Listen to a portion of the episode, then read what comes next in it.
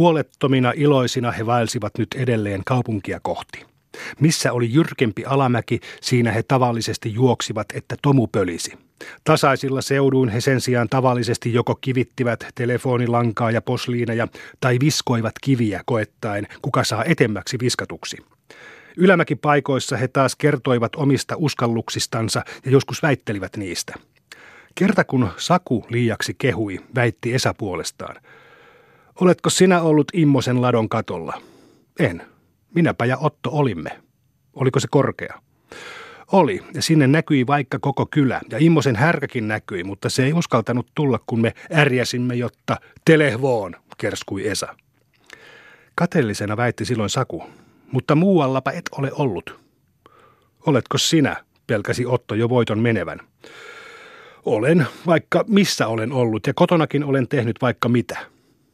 Oletko jännepyssylläkin ampunut? Olen ja rihmapyssyllä ja kaikella. Ja selkähevosellakin olen ajanut. Ja ihan kaikkea olen tehnyt, kehui Saku.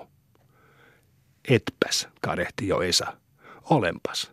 Etpäs. Olenpas. Tahi sanoppas, mitä en ole tehnyt.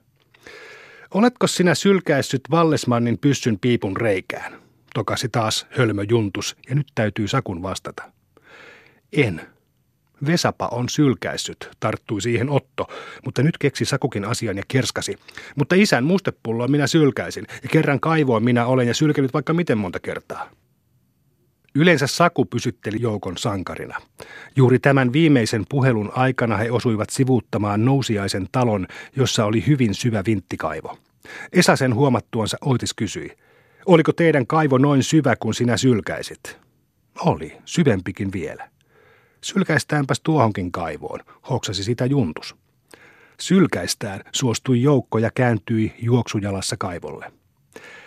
Siinä asettuivat he mahallensa kannelle ympäri kaivon kansireikää päät reikään päin. He sylkäisivät yksi kerrallansa ja sitten vartoivat, miten kauan sylki matkalla viipyi. Vihdoin alkoivat he kilpailla. Kaksi tai useampi sylkäisi yhtä aikaa ja sitten tarkastettiin, kumman sylki ensiksi pohjaan ehtisi. Joskus syntyi erimielisyyttäkin tuloksia laskiessa, mutta ne sovittiin jonkun uuden käänteen sattuessa. Paikalle tuli talon pikkunen poikanaskali sormisuussa ja kysyi lapsen kielellä, mitä työ teettä? Me sylemme kaivoon, vastasi Saku ja Vesa kysyi. Onko tämä teidän talo? On, nauroi poikanaskali. Entäs onko tämä kaivokin teidän, syventyi asiaan Otto.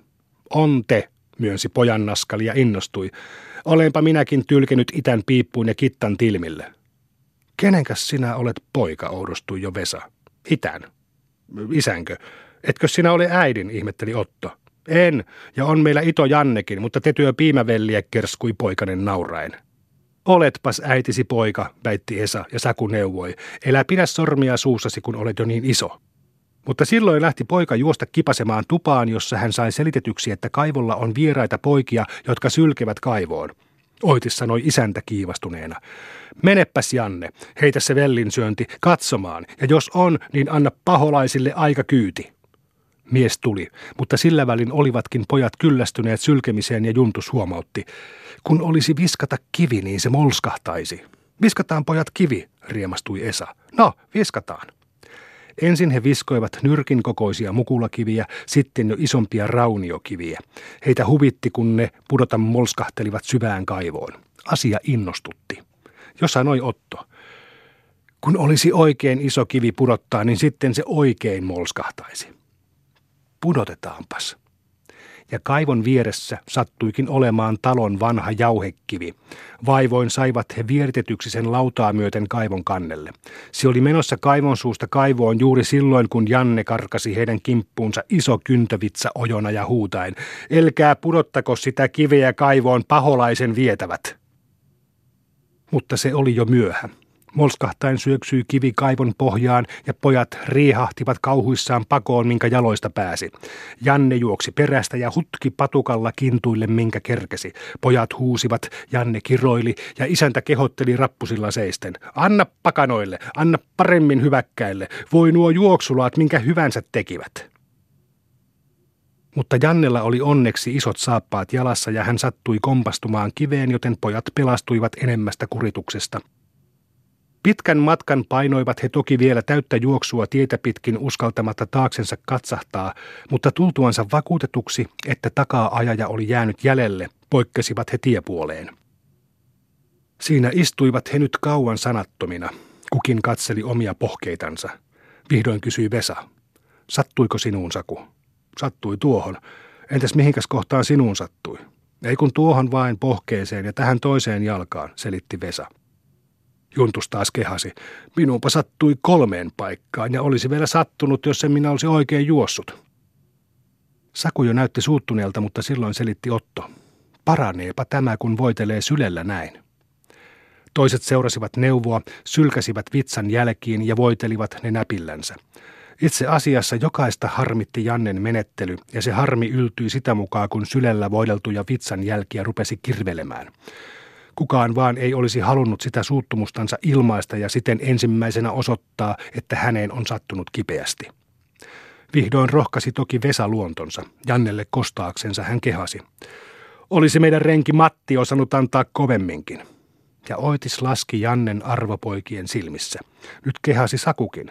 Olisi vaikka kuinka osannut. Jos vaikka minä olisin ottanut meidän renki Pekan kyntävitsan ja sillä oikein vedellyt, niin suuremmat makkarat olisi pitänyt nousta. Ja jos minä olisin vedellyt oikein isolla takkavitsalla, niin olisi pitänyt kohota ihan sormen paksuiset makkarat, ylvästyi siitä Ottokin. Esa heilautteli kannuansa ja ilmoitti, tahi jos minä olisin lyönyt vaikka tällä läkkikannulla, niin koko pään olisi pitänyt haleta. Ja joukko tunsi nyt olevansa voittamaton. Juntus jo ilkkui Jannen kaatumisella. Hän juosta kontuutti matkien, langeten vihdoin muka Jannen tavoin ja ilkkui. Se kun juosta kontuutti ensin näin ja sitten tuiskahti näin turvallensa. Koko joukko nauroi nyt sille vahingolle niin riemuisasti, että muutamat aivan yltyivät pyöräyttämään häränpyllyn. Juntus siitä innostui. Hän juosta hönttyytti ympäriinsä ja ollen muka hevonen hirnasi. Hihahahaha, hii hirnasi Esakin ja alkoi hyppiä Heikki Tirrin mustan oriin tavoin.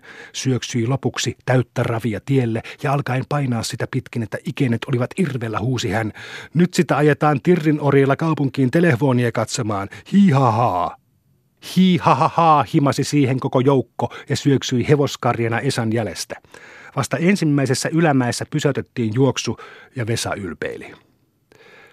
Kun olisi näin monta oritta sinunkin isälläsi Saku, niin sitten kun me ottaisimme niistä yhden ja ajaisimme oikein, niin tuo pöly vain tupruaisi. Tupruaisihan Saku, tupruaisi. Ja sitten jos kärrit särkyisivät, niin kuin me kaikki pojat nousisimme sen hevosen selkään ja ajaisimme oikein täyttä nelistä, niin siitä ei ennättäisi mikään tieltä pois. Ei lintukaan ennättäisi, eikä vanha akka, eikä mikään. Ei hän ennättäisi. Ei. Ja sitten siinä olisi hevosen selässä miestä. Se olisi niin pitkä selkä kuin pappilan pytingin katto. Olisihan. Vai eikö olisi? Olisi ja silloin ei uskaltaisi tulla sekään kaivotalon Janne. Vaikka hänellä olisi miten pitkä patukka, niin ei uskaltaisi, kun se hevonen oikein porhaltaisi, tarttui juntus. Se muistutti taas mieleen vitsan jälkien kirvelyt. Hetkisen olivat pojat ääneti. Saku suuttui Jannelle ja kun siihen kohdalle, aivan tien molemmille puolin, sattui suunnattoman iso kylän yhteinen lammaskatras, ei hän voinut olla sille vihaansa purkamatta. Äänettä sieppasi hän vitsalajasta pitkän vitsaksen patukaksi, syöksyi lammaskatraaseen ja huudahti. Ajetaan pojat lampaita. Ajetaan ja oitis liehui jokaisen kädessä aimo patukka. Suunnattoman iso lammasjoukko alkoi painaa tietä pitkin ja poikaparvi perästä patukat kohoina. Lampaita oli yli 200, niistä 47 kellokasta. Oli kuiva aika ja tiestä nousi aivan mahtava pölypilvi, kun tämä omituinen joukko painoi hurjaa vauhtia mäkeä ylös toista alas. Monet kymmenet lampaankellot kalisivat, pojat huusivat. Semmoisessa mahtavassa pölypilvessä ja semmoisella vannalla saapuivat he kylään, jonka läpi tie kulki. Ja nyt sattui koko kylän väki olemaan talkoissa Juvosen pellolla, aivan maantien varrella, mutta oli nyt keskellä peltoa kahvia juomassa – Puhuttiin taas telefonista, joka kulki kylän läpi. Joku vaimoista päätteli viisaana. Kylläpä hän vielä nähdään. Vaiettiin. Toinen vaimo jo lisäsi. Sitä antikristuksen tuloahan ne ennustavat, ei sitä langasta siunausta tähän kylään vuoda. Hän haukkasi sokeria, puhalsi kahviin ja lisäsi kuin itsekseen, milloin hän sitten itse ilmestynee. Kohta alkoi kuulua outoa melua. Väki tarkkasi. Kohta nousi suuri pölypilvi, joka lähestyi uhkaavana ja melu koveni. Alussa ei väki käsittänyt, mikä on tulossa. Vihdoin arveli vanha juvonen. Lampaatkohan nuo juoksevat, kun se kuulostaa vähän lampaan kellon ääneltä. No eihän se nyt paha henki toki lampaita ryllää, viattomia eläviä, oikasi siihen ahokkaan vanha Lotta. Pilvi yhä läheni ja melu koveni, mutta mitään ei voinut erottaa sakeasta pölystä. Lotta jo arveli. Jokohan tuo on nyt se itse se vanha vihollinen tulossa. Hän mietti. Väki oudosteli. Lotta lisäsi jokuin itsekseen. Siinä se nyt on jo, se itse Antti. Mutta asia selvisi pian. Lauma syöksyi jo väen kohdalle. Juvonen huomasi hurjan poikaparven ja kiroili hädissään. Johan minä sanon, jotta ne ovat lampaat. Ottakaa sukkelaan seipäät ja antakaa niille syötäville, tahi ne ajavat lampaat kuoliaiksi. Väki syöksyi aseita etsimään. Juvonen huusi lisää. Ne ovat paholaisen juoksupoikia. Antakaa ruojille seivästä. Ja nyt alkoi ajo. Pojat huomasivat vaaran ja huudahtivat. Voi voi, ja yhä hurjempaa vauhtia painoivat he tietä pitkin, väkijoukko riensi meluten perästä. Pojat unohtivat lammasten ajon ja koettivat vain pelastua. Mutta älytön lammaslauma painoi vain eteenpäin. Kahden puolen tietä oli pisteaitaa, joten pojat eivät uskaltaneet poiketa tien puoleen, peläten viipyvänsä aidan yli noustessa liika kauan ja siten joutuvansa ahdistajien käsiin. Niin mentiin kylän halki, seipäät heiluivat, väki huusi ja kiroili. Tielle sattui kauppias Juntusen poika Vikki ja Pekka Suokkaan poika Tena. He olivat siinä noppakiviä valitsemassa, kun lammaskatras lähestyi. Pelokkaina vetäytyivät he aitoviereen. Pojat syöksyivät laumoinensa ohi ja huomattuansa nuo kaksi turvatonta poikaa huusi Esa. Tulkaa pakoon, ne tappavat. Molemmat pojat säikähtivät siitä niin, että suin päin syöksyivät yhteen joukkoon. Niin kasvoi joukko kahdella ja nyt kävi hurja kulku kylän läpi. Mutta vihdoin loppui kylän kujatie. Tultiin metsään, jossa ei ollut aitaa ja Saku huusi. Mennään metsään. Ja sitä kyytiä syöksyykin poikajoukko tiheään koivikkoon. Väkijoukko ei sitä huomannut, sillä sakeassa pölyssä ei voinut mitään nähdä. Suin päin se seurasi lammaskatrasta, joka vielä jatkoi pakoansa. Viimein Katras pysähtyi ja seisoi tiellä rauhallisena, kun takaa ajajat saapuivat ja siunailivat. No senkös taivaaseen ne pojat hävisivät. Ei kukaan voinut sitä käsittää. Etsittiin, mutta mitään ei löytynyt. Joku siunaili jo. Mutta mitähän ne oikeastaan olivatkaan, kun hävisivät kuin tyhjä taivaaseen? Ja silloin välähti kaikkien mieleen ajatus telefonista ja pahoista hengistä. Jo arveli eräs. Jokohan nuo akat ennustivat oikein. Mietittiin asiaa. Äskeinen puhuja toisteli. Kunhan, kunhan tässä ei olisi vain ollut itse se hyvin vanha poika ihmispoikien muodossa peliänsä pitämässä, kun se tuolla tavalla hävisi.